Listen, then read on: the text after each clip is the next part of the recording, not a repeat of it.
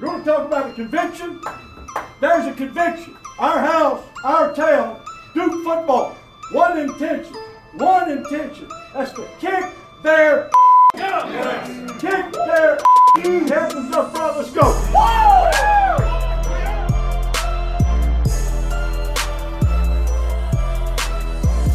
Welcome to episode three of the Duke Football Talk Section 17 podcast. I am your host, Brian Kennedy, alongside my fellow Section 17ers, Josh Cox, Jamie Holt, and Scott Medlin. Thank you so much for listening in. We hope that everyone has been doing well and staying safe since our last episode. If you haven't already, look us up on Facebook by searching Duke Football Talk. That's Duke Football Talk and on Twitter by searching the handle at Duke FB Talk. Again, that's at Duke FB Talk. Fellas, it's been a little while since we've all gotten together with our last episode. How have things been since we've uh, discussed things Duke wise? Josh, how have you been doing, bud? Yeah, man. So uh, I'm actually, I, I feel like we're steps closer to getting a positive um, outlook on the season. I'll be honest. The last time we recorded, um, I was kind of in that uh, in that mindset that we probably wouldn't be playing football. Um, and I believe with the NFL kind of leading the way, and I know college football is much more of a complex um, story because there's private universities, public. There's a lot of different variables there. Uh, but but I, I, I feel like we're heading towards a season. So um, so I'm doing better because uh, like I said last time, I was I was thinking we might be in for a a footballless fall. But I'm I'm looking forward to the season. Absolutely, yeah. A lot of a lot of things uh, on the coming up on the bright side from the news we've certainly been hearing lately with sports getting back uh, on track sooner than later. So fingers crossed we start the season on time. Big dog Scott, how you been doing since we last spoke? Been doing good, guys. Been doing good. Um, definitely agree with Josh. Things do look like they're going in the right direction for us to start, hopefully on time. Um, of course, like some people, they're still skeptical. I'm still on the it's May 27th. We don't have to worry about August 31st yet, but we're still trending in the right direction. So that's that's a major deal for us. And with all these sports starting to start back, starting back, that is definitely a trend in the right direction for everybody. Yeah, and again, uh, news of the NHL possibly starting up soon, the NBA, uh, when you have professional uh, sports starting sooner than later, that's that's a very positive sign. Again, uh, college is a little bit different with athletes and uh, close quarters practices, everything like that. But again, like like Scott said, we're a few months away, so hopefully when uh, the last week of August, first week of September comes around, we'll be back in the stands watching Duke uh, open the season up.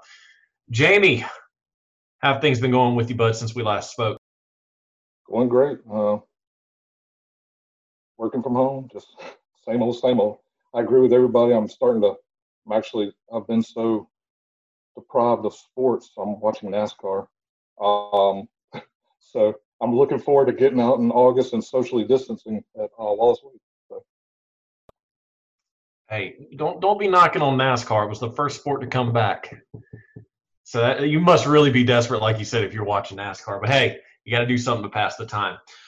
Well, we had a lot of fun during our last episode, and if you haven't um, listened, please give it give it a listen. We, we're three episodes in. Episode two, uh, we had a little fun. We drafted our own Cutcliffe era football teams, and we had a little bit of a fan vote after the episode aired to see who had the best team. Josh, I see you waving here. What, yeah, I, would like to interject here. Uh, I will take my defeat square on the chin. So fan voting on Facebook. Um, I think I got like two votes, and one of them was me. I voted for myself. So listen, my team sucked, evidently. Um, but uh, kudos, kudos to you guys. Jamie kind of took took the sentimental win there, but I, I wanted to just get it out there. I took I take the loss, you know, square on the chin. I do feel like I got I didn't get like the best of the best of anything. So I'll, I'll take the loss. It's okay. It's okay. It's Duke football. We take the loss. It's all good. Well, as Josh alluded to, based off the fan vote, Jamie was uh, deemed as the winner of our Cutcliffe era draft. And Jamie, I got to ask, is there anyone you want to thank other than the fans that uh, voted for your team? Yeah, I mean, I want to thank you guys for drafting terrible teams. I mean, I was able to, I was able to get everybody I wanted, you know, coming in. Well, what's what's that saying? A blind squirrel gets a nut every once in a while. So, congrats from uh, the three of us, Jamie.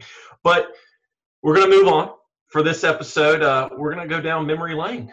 We're going to look back and discuss the Cutcliffe era bowl games. In total, we're going to be discussing the six bowl games that Duke has gone to since 2012. I will say not all of them have been wins. We are three and three as a team under David Cutcliffe with uh, bowl games, but uh, we're gonna we're gonna start from the beginning. We're gonna go all the way up into our most recent bowl game, the Independence Bowl, and I couldn't think of a better person to get us started than the big dog Scott because uh, well, Scott, you were at that game. You were at the 2012 Belk Bowl, and uh, to the best of your memory, what what stood out the most to you about that bowl game? Obviously, it was the first bowl game for Duke in almost 20 years. But other than that, what, what were your impressions from that first bowl game in, back in 2012 in Charlotte? Well, the atmosphere was great. Um, there was a there were a whole lot of Duke fans, obviously, because it was a short ride. There were a whole lot of Cincinnati fans, and where we were positioned on the field, the band we were towards the end zone, and the band the Cincinnati band happened to be on our end. So, you know that made, that made it a little bit louder from where we were sitting at. But as far as the Duke fans that were there and stuff, I mean, it was a great crowd. They were in it. They enjoyed it. Of course, you know, we jumped out on them 16 to nothing, just like that. I mean, before we knew it, it was 16 nothing. We had a touchdown, a field. We missed the extra point, of course. Touchdown. Then we blocked the punt and recovered it in the end zone. And then pretty much we took a nap. We went down. They scored 17 straight on us, and we're up 17, 16 and a half.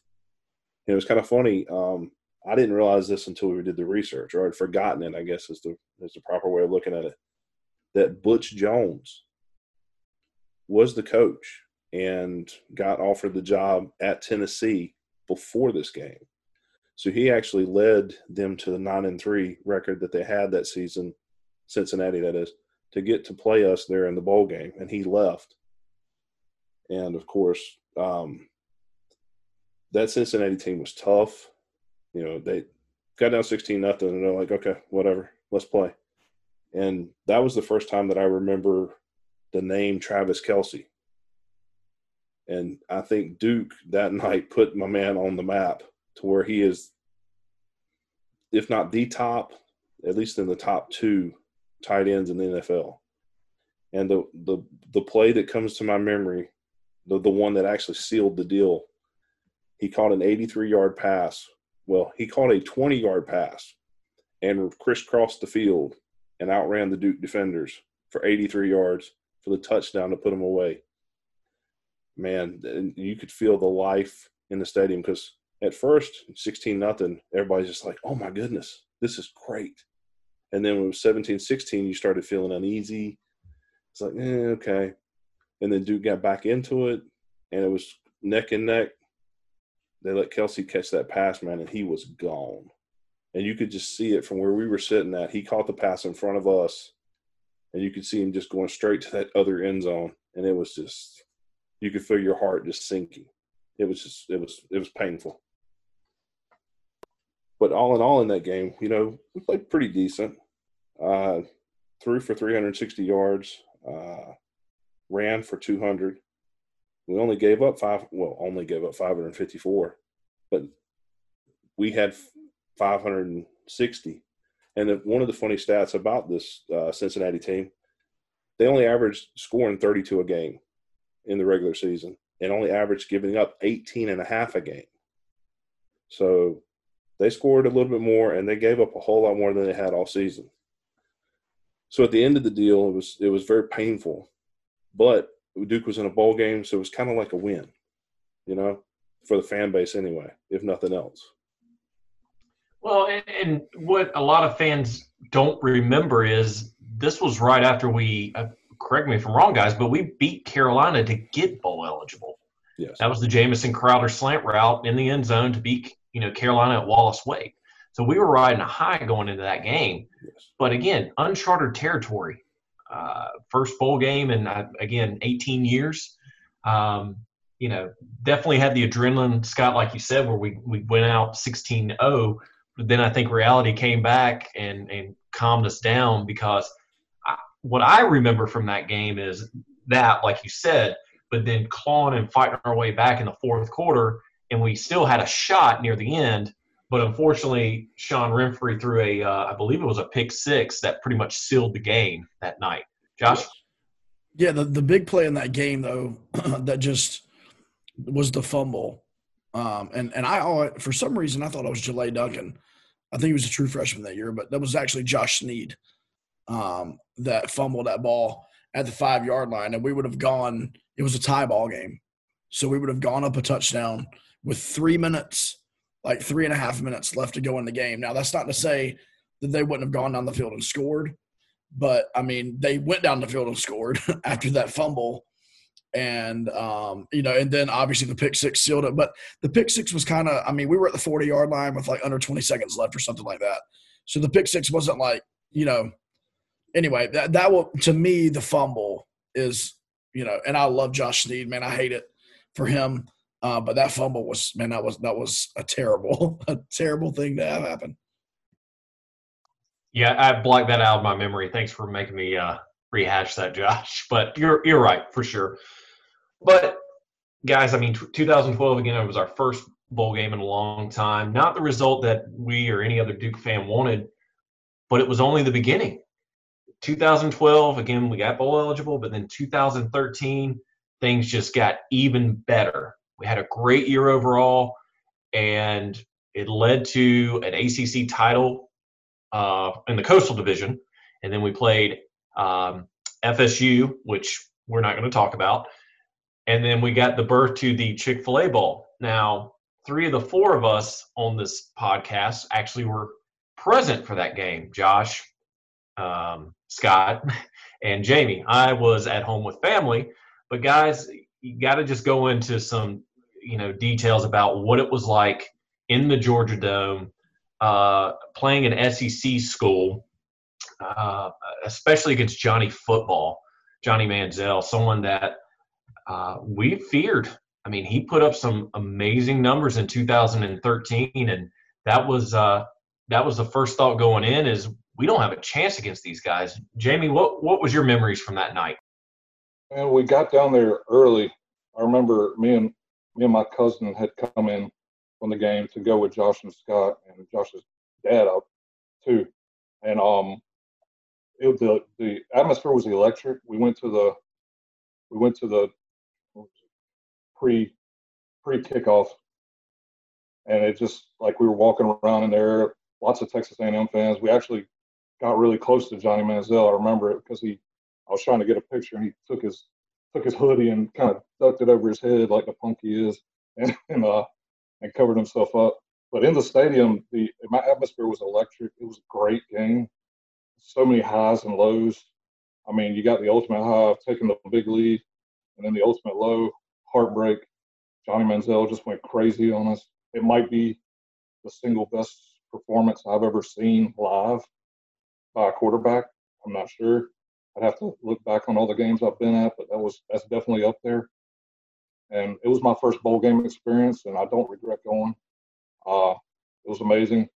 Had the heartbreak. I got back to the hotel room and kind of thought through it, and then I was like, man, I'm super proud of this team. Just like, just so many highs and lows throughout that entire night. Yeah, that that game I feel like uh, put us on the map. I mean, I know we had gotten to a bowl the previous year, but going ten and three, um, and or ten and I guess we were ten and two going into that game. Maybe no ten and three uh, because of the Florida State game, but whatever we were, ten wins. Um, I remember at halftime we're up thirty-eight to seventeen, so we're up twenty-one points at halftime. And I remember us sitting there. By the way, we had awesome seats in the end zone, um, about what twenty rows up or so, just really really good seats. But um, I remember going, guys, I, I know that we can't stop them from scoring in the second half, but I don't think they can stop us three times. Like they got to stop us three times from scoring. That means no field goal, no touchdown, three times in order for them to come back. And I'm sitting there going, I just don't think it can happen. I mean, we got to look, we got to be um, like super, super. Yeah, I know Anthony Boone is going to Anthony Boone at some point in time, but my man, and I'm, I'm pulling up the exact stats right now, but my man threw for 427 yards, um, three touchdowns, two interceptions. One of them was the one that sealed the deal, unfortunately. But you got Josh Snead, who he never had numbers like this 17 carries, 104 yards, and a touchdown. Uh, Crowder, I mean, this was this was peak Jamison Crowder, 12 catches, 163 yards, and a touchdown. You know, just looking at the stats, I mean, as a team, we outgained them 661 yards to 541 yards. And so I just remember sitting there thinking, man, we are we are here and we belong here. I mean, they had Mike Evans. I mean, they they were they were legit. And we got we've got um, Ross Cockrell matching up, you know, with Mike Evans and and and all that stuff. But I just remember sitting there like it was so emotional for me. Like I absolutely um, had a blast. And here's the thing: we lost the game. I hate it for Anthony Boone. Absolutely hate it. It was a terrible decision, uh, that pick six. Uh, but I remember a couple of things. Number one, I remember Manziel after the game giving him like a huge shout out on social media, um, giving Anthony Boone a huge shout, shout out because he knows that Boone matched his play. I mean, Boone, Anthony really did. And then I remember thinking, I know we lost that game, but that's probably the greatest Duke football game that I've ever been a part of. Um, and just being there, I think it honestly, I know we had already kind of had a foothold in Georgia, but I feel like from that game forward, it seems like every single year, the number one state we seem to be getting recruits from is the state of Georgia. And I almost wonder if that wasn't because we really kind of solidified who we were taking on an SEC powerhouse like that in Atlanta. Well, some of the things that I remember about the game, um, it actually worked out the week before we were going. Um, I'd gone to Chick fil A over on Hillsborough Road and won tickets, won upgrade tickets from where I, I'm supposed to be sitting with you guys. And we actually had seats on the 50 yard line, about 15 rows off the field, right behind the Duke bench. Unfortunately, that was the section of the Texas A&M fans. And yeah, there was some, there was a couple of them that were really, one dude was losing his mind in the first half, yelling, Johnny, Johnny, come on, Johnny, Johnny, Johnny, Johnny, Johnny, Johnny, Johnny. I'm like, dude, calm down. So then when Johnny started heating up in the second half, he made sure that everybody in the section knew Johnny was heating up. So he was going crazy. But the thing I remember was the atmosphere. Definitely the the pregame stuff. Uh, we were able to do the fan fest and things like that. That was that was phenomenal. That was awesome. Uh, that was one of the things we missed out on. The, I missed out on the year before in the Belk Bowl. Um, being a little bit further away, we had a little more time to deal with. Um, I did think, you know, looking back, and talking about seeing Manziel and seeing the team. I remember Kevin Sumlin and the team walking by us as we all had our phones out, looking at us like, "What in the world are these three dudes in Duke clothing doing? Looking at us, trying to video us."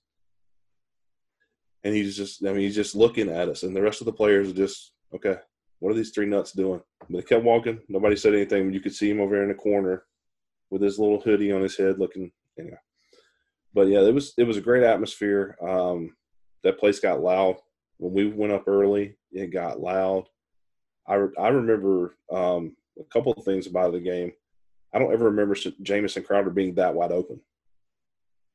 He uh, Anthony threw him open a couple times to where their DB was five ten yards off the ball, and Jamison just outran everybody. Uh, one of the biggest things that I remember towards the end, uh, the the pick at the very end, but also remember there was multiple times where we held onto the football just way too much. You know, as a quarterback in third, fourth year, you got to know that five seconds. You got to know you got five seconds from A to when you get sacked. And that was one of the things. This one of the few things about Boone that drove me insane. He he got to five, and then by seven, he's still trying to do move around, and by seven, he's getting ready to get tackled or he's throwing it away But I remember too about that game, Braxton Deaver, they could not guard him. He had six catches for 116 yards. All he did was basically just release kind of what I'm hoping they do with Noah Gray this year. Released him right off the line of scrimmage, and boom, just dropped it to him, and he just overran, outran everybody or ran over everybody. So that was one of the big things. I remember, you know, the like I said, the atmosphere was great, and even in the loss, you know, walking out, you know, especially walking out of the Texas A&M section, it was kind of it was really rough because you know everybody's yelling at you and being jerks. But uh walking out knowing that we actually were we should have been there. We should have come home with the champion with the uh, trophy at the end of the night. But that to me felt like that's when Duke football was finally getting on the stage. It was a national uh, TV game, New Year's Eve. We were in this parking lot trying to get out of the parking deck as the new year had started. So it was great. And uh, definitely enjoyed it. Yeah, I, I I'm taking a different uh, view of this because again, I wasn't there with you guys. I wanted to be there, but then the self doubt came in. Do I really want to spend all this money to see Duke get blown out by Texas A&M? And you got to understand, I'm I'm a Duke football fan at heart, but I'm also a realist. We're playing an SEC school. When was the last time we played an SEC school uh, in a big game and, and stayed with them? It had been years. And I can remember again, I was I was over at my dad's house and we invited a buddy of mine who was a UNC fan. And at the beginning of the game, he even said to me, There's no chance Duke's going to do anything in this game. You know, you'll be lucky if this game's still on at halftime. And my dad, who's a Duke fan, agreed with him, said, Yeah, we'll probably be watching something else at halftime. So halftime comes we're doing uh, shots because Duke's leading, which none of us expected. And mom, if you're listening to this podcast, I apologize. But um, it's funny how the views of the non-Duke fans and even Duke fans that were there that night changed. Their perception changed because at the end of the game, I was so visibly and emotionally just done, frustrated I had Carolina fans consoling me and telling me, you guys should have won that game. My own father said, I never thought that they would last that long. They should have won that game. So, kind of to what Scott was saying, that raised a lot of that night, that raised a lot of eyebrows, made a lot of people take note of Duke football going forward. And social media was, I mean, it was here.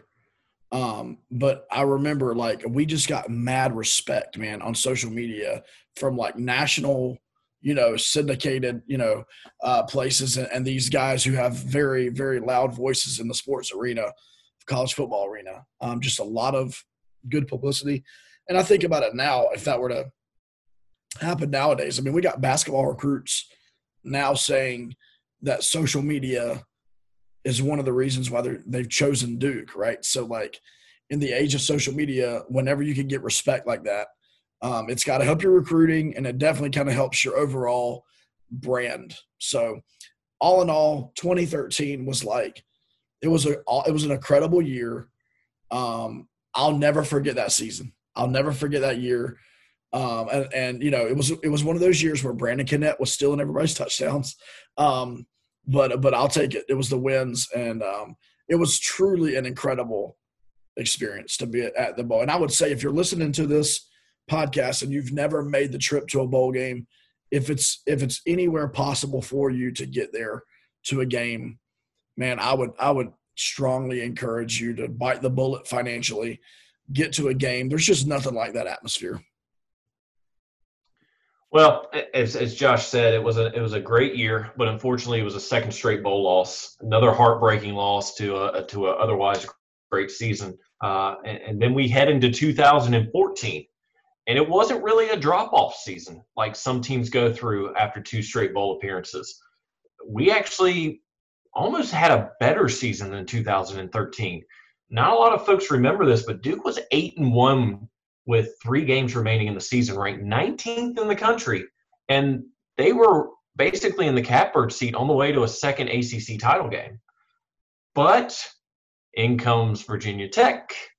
Here comes UNC wanting revenge. Next thing you know, we lo- lose two of our out of our last three games, and Georgia Tech leapfrogs us to head to not only the um, ACC title game, but the Orange Bowl, which we had been projected to go to leading up to the Virginia Tech game to play everyone's favorite team, Alabama. Boy, what a bowl game that would have been. But regardless, we still finished the season uh, nine and three, and we got a berth to the Sun Bowl. So three bowl games in three years. Arizona State was not a knockover team. You know, doing my research as well, they were seventh in the country, eight and one in their first nine games, and then they dropped two out of their last three. But what's so crazy is, is they only fell to 15th in the nation. When Duke lost two out of their last three, they fell out of the top 25 completely.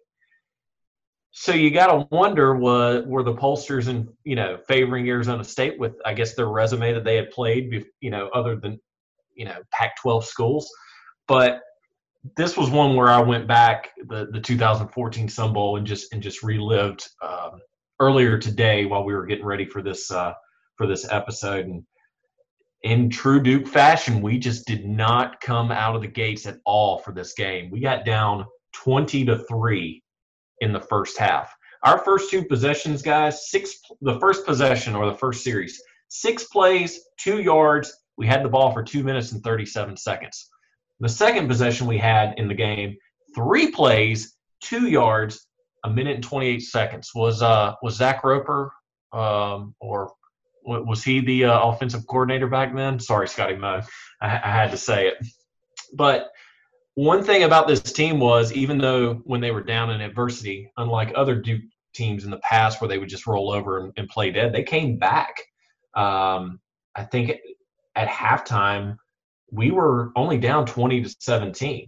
Uh, and, and the big play in the first half that I can remember is, I believe, Jamison Crowder that 68 yard kickoff or um, punt return, I should say, but right before the half. We were down 20 to uh, 10.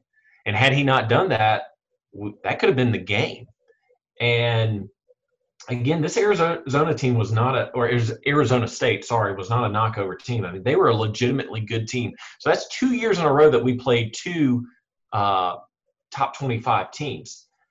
But one thing that I forgot when I was going back and reviewing the tape was is we went up uh, 31 to 30 late in the game due to the trick play where Jamison Crowder threw the 12 yard pass to Isaac Blakeney. That was and it was fourth and two. That could have been the ball game right there. And then um, I guess uh, it was Scotty Moe, guys, right? Scotty Moe, that was the okay. Yeah, he pulled out his bag of tricks and, and we were up 31 30. But then we had heartbreak yet again because on the kickoff, uh, Kalen Ballage, who is now at the Miami Dolphins, he would return the kickoff 96 yards to the Duke four, where the go-ahead touchdown would happen the very next play by Demario Richards. And in true Anthony Boone fashion, guys, we drove all the way down to the 14-yard line. The final drive of the game, 45 seconds left. What does he do? Throws a pick in the end zone. Ball game.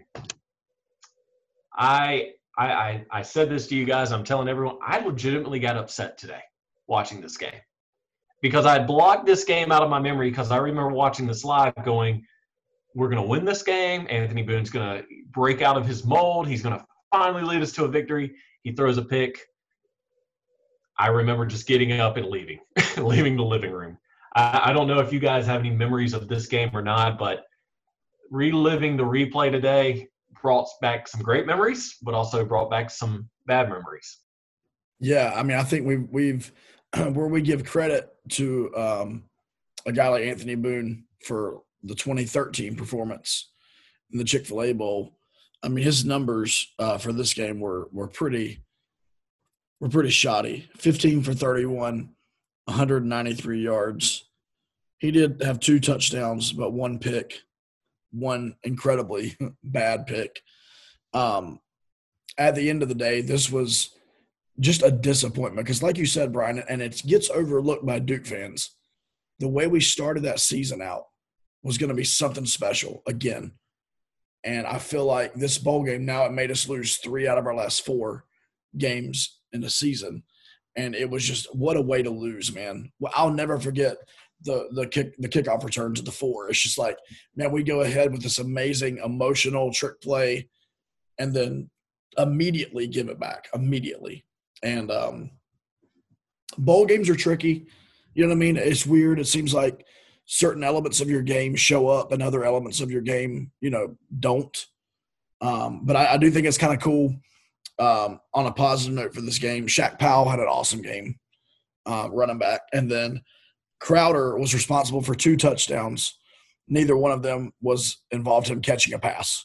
So I thought that was kind of neat. He had two touchdowns. One of them was was a passing touchdown, and the other was a punt return. So I did think that was kind of neat. But other than that, you're right. Just a just kind of an anger, kind of an angry uh, ridden uh, game for for us for sure. Scott, uh, what do you remember about this game, man?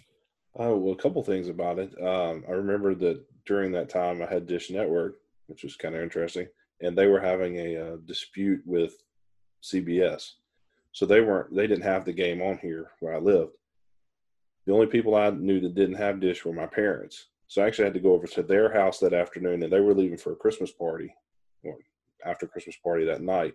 So I actually was able to watch the game there. But you know, a couple things I remember about it uh, I remember the fake punt that we ran. That uh, I think it was Parker that threw the pass. It was. I'm sorry, it wasn't Parker. It was that's right. It was Will Monday. I'm sorry. Threw the pass, and everybody and their brother thought, "Oh, they're going to punt again." And cut just dials up with a fake play, a fake punt, and boom. So that was one of the few times that I can remember a trick play working out in our favor. Uh, when it, everybody in the world's like, "No, no, no, no, no," it worked. So that was one of the things I remember. And I, also in that game, we only ended up punting three times. You know, uh, the score kind of indicated that, you know, it went back and forth a little bit. We only punted three times though. So I thought that was kind of interesting looking back on it because I had forgotten that. But it is interesting to see how that stuff worked out and uh, and went. Yeah, for sure. Um, so I mean that game honestly that's kind of that's kind of where we're at for this one. Um, you know, it, it was disappointing. Nobody uh, nobody left left there. Honestly, it was much different than, than the previous year. We lost and we left with our heads held high. I feel like this game um, was just demoralizing. Um, and, and, you know, it was a long distance in the Sun Bowl too. I mean, hardly any Duke fans were there. It was just kind of one of those. I don't know. It's one of those bowl games where you just kind of want to forget it. And uh, I'm glad that we were able to, uh, Brian, the pessimistic Duke football fan that you are. I'm really glad that you got you got this bowl game to go over. I think that was that was awesome. So I'm just glad you got that. Jamie, any any memories from this game that we hadn't already brought up, man? No, I think uh, y'all covered it all, just like what you just ended with. I think the big thing that jumped out at me was we went from being super proud of the team in the Chick Fil A Bowl to being proud to be in in a third straight bowl, but also very disappointed. Like like coming away like really mad at this one. Like we should have. There's no way we should have lost that game. That's, yeah, it, it was almost to getting to the point for me, and I don't know if you guys would agree to where we were getting to the finish line with bowl games, and we were getting used to getting to bowl games but we were getting very frustrated with losing uh, the bowl games. It was, guys, when are we going to get over this hump? When are we going to get over this hurdle? That's great. We go bowling. That's great. We win 10 games. That's great. We win nine games, but we need to bring a trophy home to solidify the season.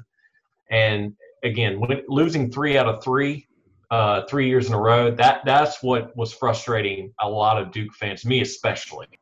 Yeah, for sure. So, so we've now gone three years in a row. Um, over 3.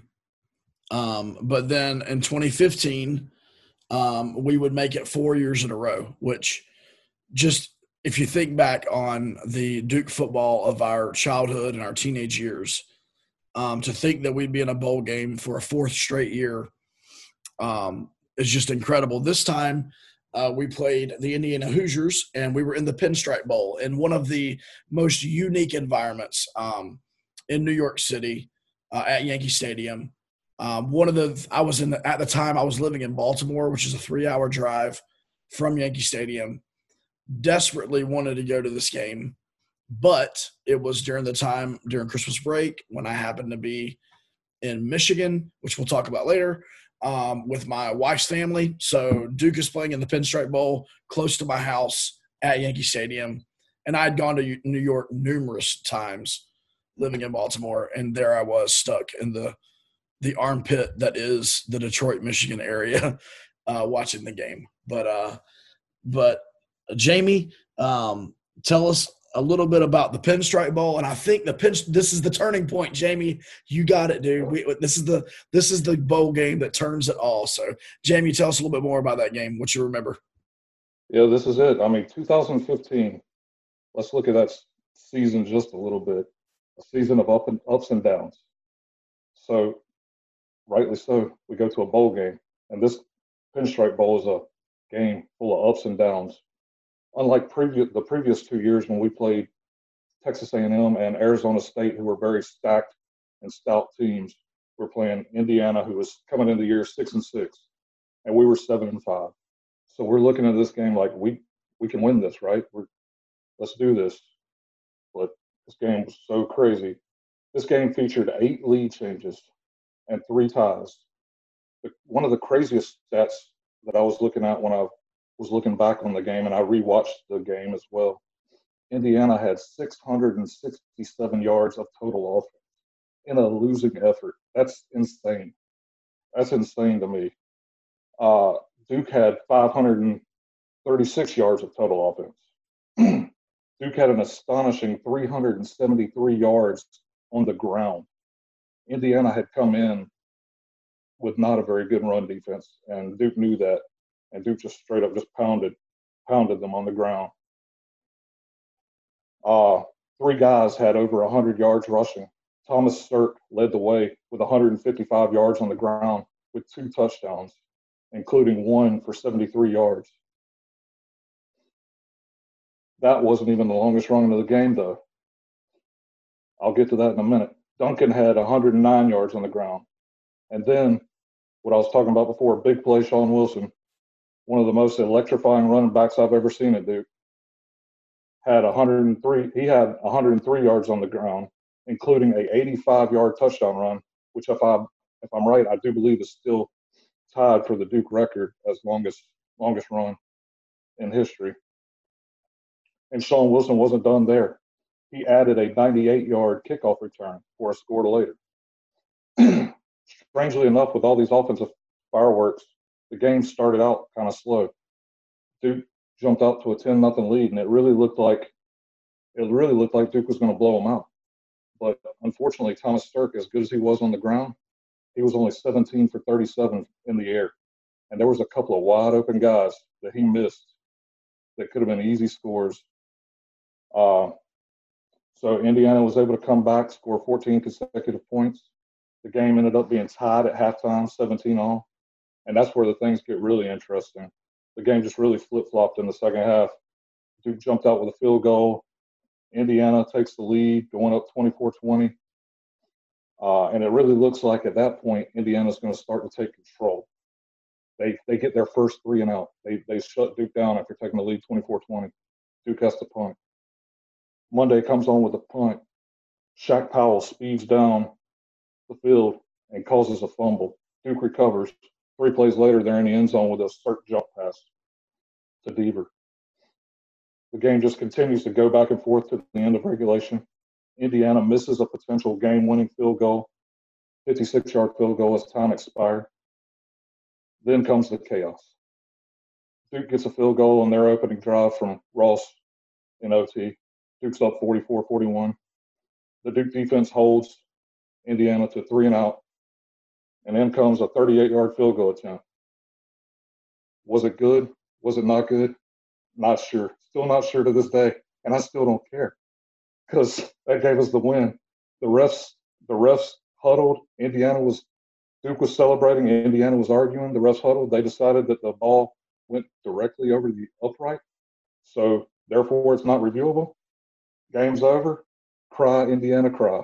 This is our first win since 1961 on a bowl game. 54 year streak broken. Hey, and correct me if I'm wrong, Jamie. This is the same year that the officials in the Miami game. Are we talking about the same? This is the same year of the Miami game. Okay. Yes. So we we have been bitten by the bug, the absolute worst officiating performance in, in any football game that I have ever seen was the Duke Miami game this year. Uh, this this this 2015 20 yeah 2015 when you know the knee was down uh, they picked a flag up that they had that they had already called the penalty on. Just we won't even get into that but at the end of the day all i can say is karma right? Karma came back in a good way on duke football for once for once in our in our lifetime. Um, karma came back. I if you put a gun to my head and if they would have reviewed that field goal and you put a gun to my head, I say they call it good if they review it and we go back into the overtime. But once again, I don't really care. We'll take the win. First bowl win. I thought I was awesome, guy. I mean, I was I was pumped, man. I'll never forget. I was going crazy at my father-in-law's house. Brian. Well, again, Jamie was talking about ups and downs of the game. What about ups and downs of the season? We were six and one heading into the Miami game. Could have been seven and one. Could have really been eight and zero with that Northwestern game because we were up at the half and then we we just went blank. And then after the Miami game, it's like the wheels fell off. We we lost four straight. So another season of woulda, coulda, shoulda. We could have been in a better bowl game. We could have been. We could have had a better record. And I want to say that we were in the same situation with the field goal against Wake Forest that year. I might be I might be wrong with that. It might have been a different year, but I, I could have swore I recall that happened against uh, Wake Forest uh, the last game of the year. I don't think it really mattered, but we had one sail over the uprights at Wake Forest, and they didn't call it good. So that was their that was the justification that Duke fans were making to Indiana fans. But that was such a crazy game. I've got a neighbor who's an Indiana fan, and anytime I mention it to him, he literally just gives me a look that if I keep talking about it, there's going to be problems he he still to this day says it's good. I said it wasn't good. I trusted the officials that night, and he should trust them too. Hey, coming off of 54 years of like bowl misery, at that point, I didn't even care. like, y'all can say it's good all you want to. I know it wasn't. That's what the ref said, so we're going to take them at their word. Well, and as they say, Duke gets all the calls, right? Even in football, too, now. All right, so we are officially now one in three in bowl games leading up to 2017. Uh, Duke did miss 2016. I think we rebuilt a little bit. I mean, going four for four in bowl games, though, that was that was still quite the accomplishment. So we had the off year in 16, no bowl game, but quickly rebounded and we made it to the Quick Lane Bowl against Northern Illinois. And as Josh alluded to earlier, uh, things worked in your favor, Josh. Uh, your in-laws live close to Detroit, where the Quick Lane Bowl was, and the bowl game just so happened to be played while you were up visiting relatives for the holidays. So, what was your memory of this one? Obviously, uh, it was a unique bowl game. We were playing uh, Northern Illinois, an opponent we'd never played before. We playing in a stadium that um, Duke had never played in before, and let's be real. I don't think Duke really traveled that well that day um, for under these under the circumstances. And I, I think he had pretty good seats that day, right? Yeah. So so definitely this was um this was awesome for me. Like I said, it worked out in my favor. Um, my in-laws live about 45 minutes away from Ford Field, and so uh, I remember hopping on uh, StubHub or whatever, and I remember looking at the tickets, and I'm like, okay, there's not going to be that many people there. So I'm like, I'm going to get the cheapest tickets that I can possibly find, you know, and we'll just figure it out. So instead of buying more expensive tickets, I, I did buy like, I think they were like five or six bucks a piece. My father-in-law, like a bunch of us went. We had like six or seven in our in our group that went. And I remember when we um when we were in line to scan in, um, because I, my, our seats were actually up in the you know third you know whatever tier in Ford Field. By the way, absolutely beautiful. It is an incredible venue. Like it was, it was really, really nice. But they they scanned our tickets and they're like, you can sit anywhere you'd like, sir. And I'm like, okay, like you know, I've I've done that long. I've done that enough anyway. Um, so we sat about we sat about thirty, probably thirty rows up, right at the fifty yard line, um, and we're able to take in this game. I do want to go back and talk about how we got to this game. Um, this was another one of those six and six years that I wish we could, you know, turn into eight and four for sure. But this year we began the season by going four and zero, oh. and three out of those four games were a win at home, a forty-one to seventeen over Northwestern, who had beaten us the previous year. Fitzgerald was just getting his thing going there, and we absolutely clobbered them. Um, the second game, I know it was a re, it, re, it, was a re, rebuilding year for Baylor, but it was at home to Baylor. That's the Brittain Brown game where he's like stiff arming fools into the ground. Um, and then the third game was a win at UNC. Uh, that was the first year that the ACC kind of flipped around the schedule when we played UNC early that year. Um, and so we go into the Miami game uh, at home. Um, yeah, that's right, Scott. That was the uh, the two handed pass Carolina game where Fields intercepts it from the uh, from the Carolina linebacker that was trying to play quarterback.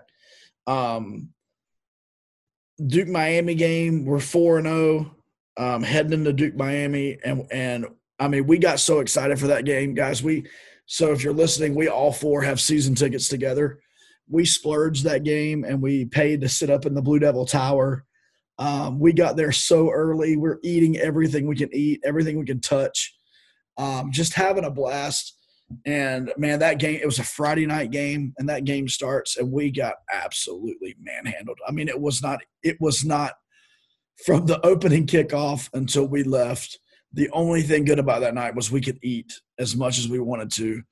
Um, and then we go on to lose five more games, so six games in a row we lose to, at Virginia, which that's that has begun the fact that we can't get over the Virginia hump. Um, we lost to a Florida State team that year. That was it was the absolute worst Florida State team that ever was. Everybody was beating them that year. We lost 17 to 10. We lost to Pittsburgh at home that year, 24 to 17, and that was not a Pittsburgh team that should have beat us. Uh, then we get we get handled by Virginia Tech, 24 to 3. And then Army beats us. So we are sitting there at four and six, having lost to Army. And I'm thinking, we're done. We're going to go four and eight, and the season's over. Well, somehow, um, somehow we been we win at Georgia Tech, which Cutcliffe. I mean, Cutcliffe's got Paul Johnson's number, always has. Um, so we get the W at uh, at home to Georgia Tech, and then we go on the road to Winston Salem, and we beat uh, Wake Forest. And uh, you know, I understand. I know what the Wake Forest is not you know what they used to be um, for a couple years under Grobe, but still, that's not an easy win. And so we we did win the last two to get us to six and six. So I, I gave like that preview because this game to me embodies that. Honestly, we're playing a, a weaker opponent. We barely scraped into a bowl.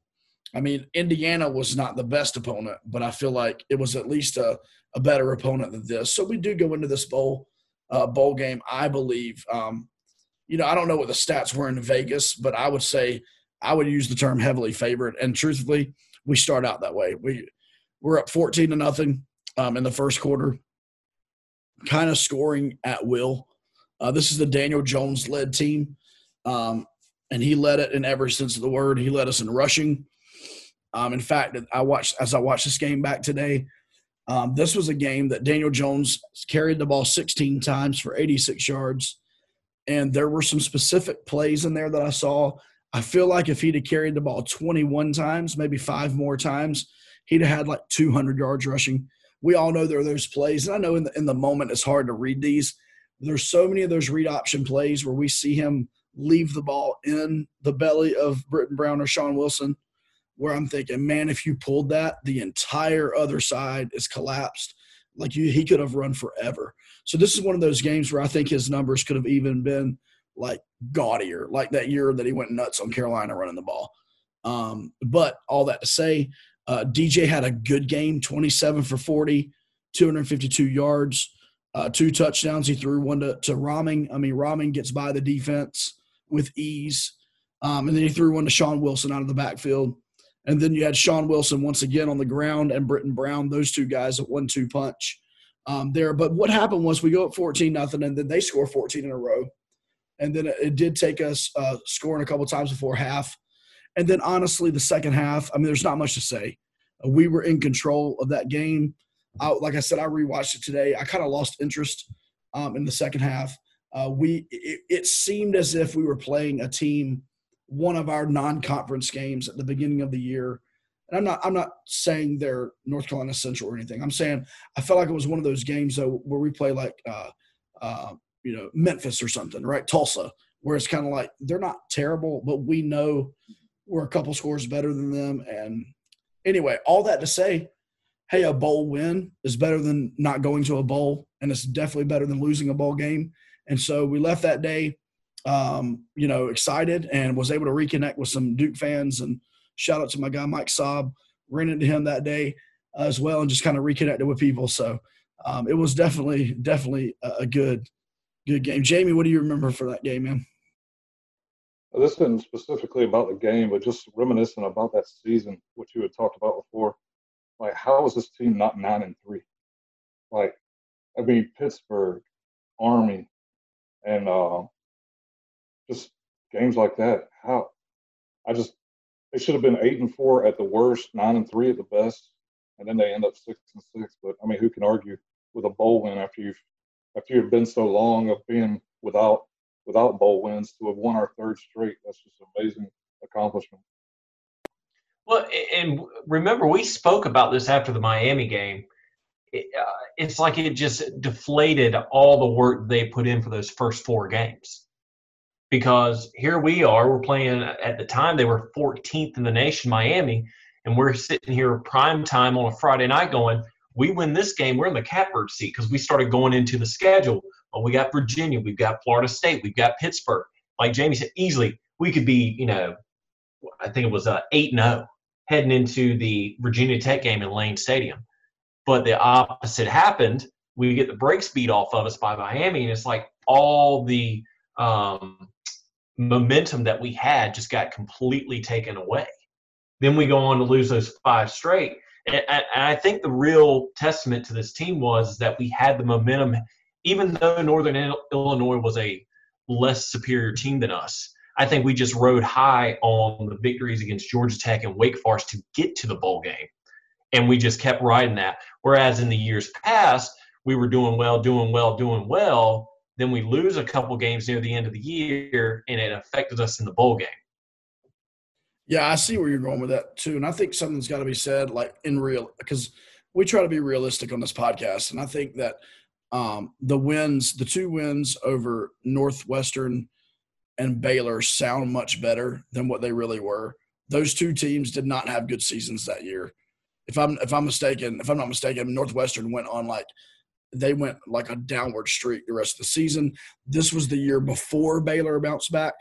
Um, Scott, correct me if I'm wrong there. I could be wrong, but I, this was the season before Baylor bounced back. If I if I remember correctly, we kind of joked about the fact that we got Baylor during the exact times we wanted Baylor because they came back with a vengeance, and we're like, you know, these last couple of years especially, um, Baylor has been, you know, back for sure, and we wouldn't want anything to do with them. But if I'm not mistaken, I could be wrong those those two, but I believe that those two teams did not necessarily have as good a seasons as we thought they were going to have.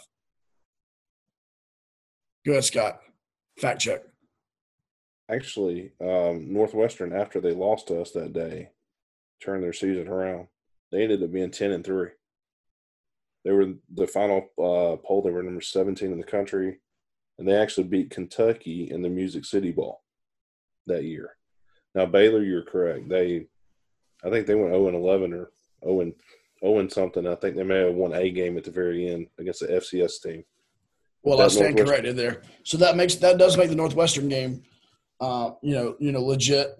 Um, but yeah, you know, once again, that season was just, it was just one of those years, man, where we, I mean, that was our, I don't know, to me that kind of epitomized Duke football. And I know Cutcliffe, we are Cutcliffe fans on this podcast. Um, but that's one of those years. I'll be honest with you. Like four games into that six game skid, I'm sitting here going like, man, at what point do we do we like get these guys out of this funk? Like that's part of it, and you know we can't let one bad game, Miami, we can't let it kill us, you know. And um, I mean, to me, man, we we just got to get rolling, you know, for sure, um, and get things. Where, like I said, eight and four instead of six and six. Just give us eight and four. So, anyway. Well, another another bowl win, so that gives us two uh, two straight bowls, uh, and we're now heading into the most recent bowl game that we've gone to, and that was back in 2018, uh, and that was the Independence Bowl against Temple.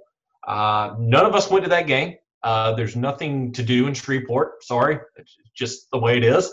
We didn't want to spend the airfare or the hotel money for it. We had discussed it briefly and then decided, you know what, it's free to watch on TV, so we'll just watch the uh, Independence Bowl from there. But uh, you know, 2018 was our last bowl appearance again against uh, Temple. And and guys, what what do you think of when you think the the Temple Bowl game and the Independence Bowl? I, well, I'll, I'll start. I, I can. TJ Rahming, he, he decided to go out with a with a bang. I believe he had 240 re- receiving yards, which was an Independence Bowl record. Might have been a Duke record for a, bowl game. I, I, could be wrong. There could have been a, a, record back in the 40s or 50s when we were uh, in bowl games. Nope. Okay, Scott Scott got me. He said no, but that that was one thing, and that was uh, Daniel Jones' swan song. That was his farewell to Duke fans. That was his love letter to us as he exited stage right to head to the NFL draft uh, three months later and would be drafted by the, the New York Giants. But uh, you know, looking at the schedule, I, I got to do this. Like we've done this with every other season. We started out five and one in the season, and then we proceeded to lose four out of our last six. To which, uh, correct me if I'm wrong, guys, we finished seven and five for the season. Could have been a whole lot better. Uh, but also, you got to remember there were a lot of ACC teams that got bowl berths that year. So we, if it had been any other year, we probably would have been in a better bowl game. But based off of the rankings with Coastal, the Atlantic, I, I think that's why we fell where we did against Temple. And, and nothing against Temple, but that was the day to where we were just the far superior team that day. Jamie? And as we discussed earlier, I mean, this game in the first half, it was a it was a game. I mean, Temple was up 27-21 at halftime, and then then it just really clicked. I mean, that's where we just we had discussed earlier before we had even started the podcast. 35 consecutive points.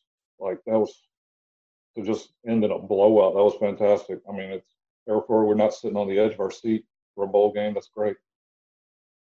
I think it speaks also to the versatility of Daniel Jones. You know, I think Daniel had come off of that um, yeah, earlier in the season, or maybe in the last game of that season. I don't believe it was, but the Carolina game where my man just ran the ball and like you saw his speed, his breakaway speed. Well, in this game, uh, my man uh, did not rush the ball. Um, this was the a game he actually, including his sacks that he took, he was actually negative yardage for rushing. Um, and this is the game where Daniel Jones sat in the pocket and he showed his arm off. And uh, to me, I think this game, coupled with watching him in that Carolina game, you know, you can see how um, you know the front office uh, in New York was saying, you know, we are going to take a flyer on this guy um, because if you can put the Carolina game and the Temple game together, uh, you see peak Daniel Jones. You see everything that Daniel Jones can do. And you know, we we watched Daniel for three years, and um, you know, there were ups and downs, and there were things that we all knew he could improve on. Um, but at the end of the day, uh, throwing for 423 yards in a bowl game, throwing for five TDs, rushing for another one. So Daniel Jones was responsible for six touchdowns in that game. Uh, just incredible, and just the, the level of dominance. I mean, Gunnar Holmberg is in the is in the stats for this game. He he did a, a quarterback keeper, uh, one rush for 19 yards. You got guys that ran the ball in this game that I don't even know who they are. Like I'm looking at some of these names. There's a Wallitzer fella on here in the box score that I ain't never heard. I'm sure Scott knows everything about him. He knows like his favorite, uh, you know, uh, his favorite flavor of ramen noodles.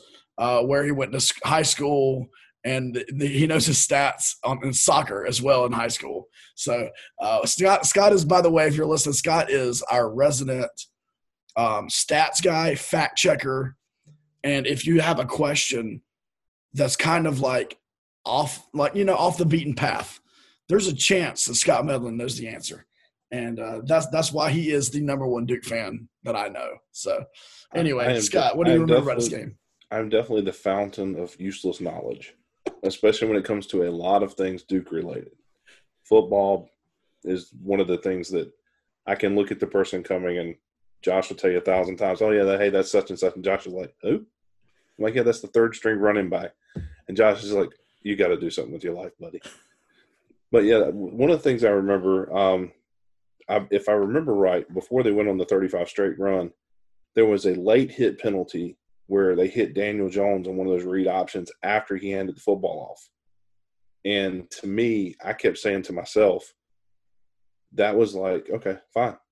You want to do that? And then is like Cutcliffe is just like, okay, really, he released the hounds. He said, go after him, take care of him, take care of business. And definitely agree with what Josh was saying about uh, Daniel Jones, definitely in that game and in the uh, Carolina game that to me were the two games that made Daniel Jones the draft pick that he was.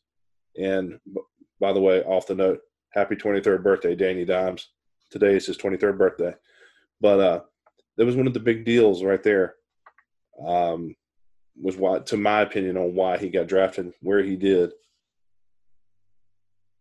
Yeah, I mean for for sure. And by the way, shout out to Scott for knowing that today was Daniel Jones's birthday. I mean, what can we say, guys? Like anything you need to know, anything you need to know about these players, Twitter. Scott has got it. Twitter. Hey, but but don't forget that North Carolina game you guys keep mentioning. Who shook his hand before the game to give him that motivation? Come on now. And whose idea was it? Yes, true. It was it was your idea, Scott. Nobody I'm, else knew it was coming. I looked at the other two guys and I said, "Watch this." got his attention, and then Brian's just like, okay, hey, good game. Have a good game, man. But but going back and, and you know we'll we'll we'll probably close on this. We were talking about years past the, the the previous bowl games. We would either end the season on a high note and perform well in the game, the bowl game, or we would end the season on a low low note and then not perform well. Guys, we lost our last two games to Clemson and Wake Forest this in 2018 by a combined score of 94 to 13 heading into the Independence Bowl. Any other year, we wouldn't have had a sh- shot against Temple. But I, I vaguely remembered it might have been because of Daniel Jones. We were the odds-on favorite heading into the Independence Bowl. And at halftime, I'm sitting here going, we were the odds-on favorite, and now we're struggling to get past this Temple team. But then, as Scott and Jamie and Josh were alluding to, you know, Cutcliffe released the hounds with, with Daniel Jones in the second half. But again, it's just the small things that that you realize and see that we could have very easily lost three straight to end the 2018 season. Yeah, there's no question, Brian. I I, I agree, uh, and honestly, I you know, like I said, I'm a, I'm a Daniel Jones fan. I, I think this just speaks to his leadership. I think there was something that, that clicked inside of him, whether it was that late hit that kind of triggered, you know, this comeback, or if it was kind of like, if it was kind of like him and Cutcliffe at halftime going, "Hey Daniel, I know you're, you know, this probably this could be the, your last half of football in a Duke uniform. I'm gonna let you, it's all on your shoulders, buddy. We're going out. We're gonna ride ride you to a victory, or we're gonna get fall to the feet. But but you're the leader. Um, and I will say this too. Um, overall, so we just covered from 2012 to current. And um, I will say this one of the things that going to a bowl game every year or close to every year does for you is it gives you an additional month of practice. And it gives the guys more work. You know, this past year we didn't make a bowl game. As soon as that last game is over, they have a couple of meetings, and those guys are, you know, they're, they're gone. Uh, it's, it's Christmas break, it's things like that, and those those guys are with their families uh, when you're when you're going to a bowl game, you practice. And I remember Cutcliffe talking a lot about this. It's just it's very important getting to a bowl game in order to have that extra practice. And I believe it helps you going into spring practice. And you know, so I think it's important. And we we've got to get back. Um, we've got to get back to where this is every single year. Um, and we can't we can't be uh, content with not going to bowl games. And so I believe Cutcliffe's feeling the pressure a little bit. I believe um, that's why he's. Um, I think that's that's why he's taking over the reins of the offense. And I think uh, Cutcliffe feels the pressure now in a good way. The Duke fan base is now expecting a bowl game, and man, what a difference that is uh, from from 2011, you know, uh, to now. So it's been a, this has been a great episode, uh, guys. This, that's just my kind of final thoughts. Anything you guys have to offer, um, kind of as we close. I'd say this. Um, one of the things about the six years that we went to the bowl games, um, if you look at the record versus Carolina, we were four and two. Two of those games were the reason we went to bowl games. We had to beat Carolina to make the bowl game. So to me, that's great. And we are a bad jump pass away from going to a bowl game this past season, where we threw it to the used to be quarterback, not linebacker, right in his chest. So that was one of the things. And you know, one last thing, you know, as exciting as it is to go to bowl games, it does seem like it takes during those three and a half hours at least five to six years off of everyone of Duke fans' life as we're watching the games because of the ups and the downs, the ups and the downs. I mean, speaking of what Josh said, I think now it's nice to have expectations coming into the year. Like every year, we we expect to go to a bowl game. I mean, there there was plenty of time after after 1989, after Spurrier, old ball coach, left us, that there were no expectations. And then Cutcliffe comes in and he's built the expectations. Now it's kind of like you, you just want to see maybe can we consistently go eight and four? I mean, I'm not asking to go 10 and two or 11 and one. Definitely. I mean, I don't, you know, if we did that, I'd be thrilled. But eight and four consistently, seven and five, occasional nine and three, 10 and two, maybe make a run at the at the ACC championship game. I think that's reasonable expectations now, and Cutcliffe has has built us up to that. I th- I think my thoughts looking back at all this is is we're lacking consistency, and by that I mean you look at the seasons. We either start out with a bang, and we're on the verge, as as Jamie alluded to, going to the ACC title game, and then it's like we forget how to play football, and then we go to the middle of the road to near bottom of the barrel for the coastal division, or we start off really slow and we're thinking, you know, as a fan base, oh boy, are we even going to get four wins, five wins? Could we possibly get that sixth win? And then out of nowhere, we play like the team we know we could have played like at the beginning of the year, but now we're just fighting for survival. So while it's been great, don't get me wrong, I love these bowl games. I want to continue to see bowl games coming.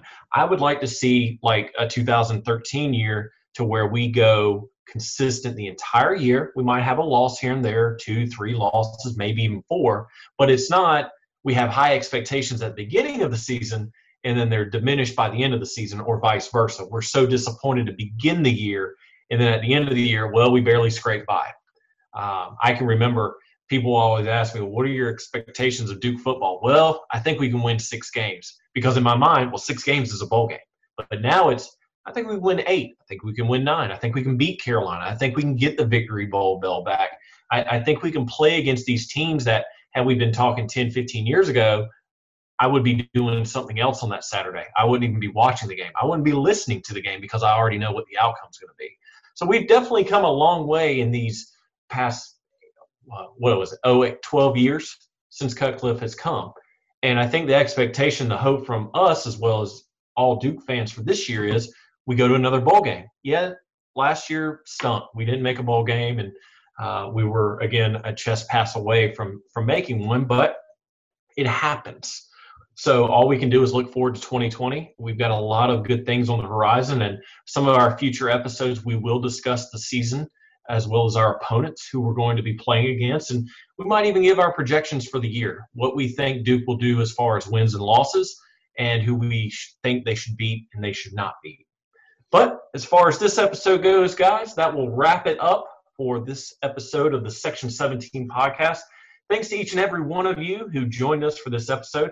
Again, if you haven't already, you can find us on Facebook by searching face, Duke Football Talk and on Twitter with the Twitter handle at Duke FB Talk. Until next time, for Josh Cox, Jamie Holt, and Scott Medlin, I'm Brian Kennedy, and this has been the Duke Football Talk Section 17 podcast.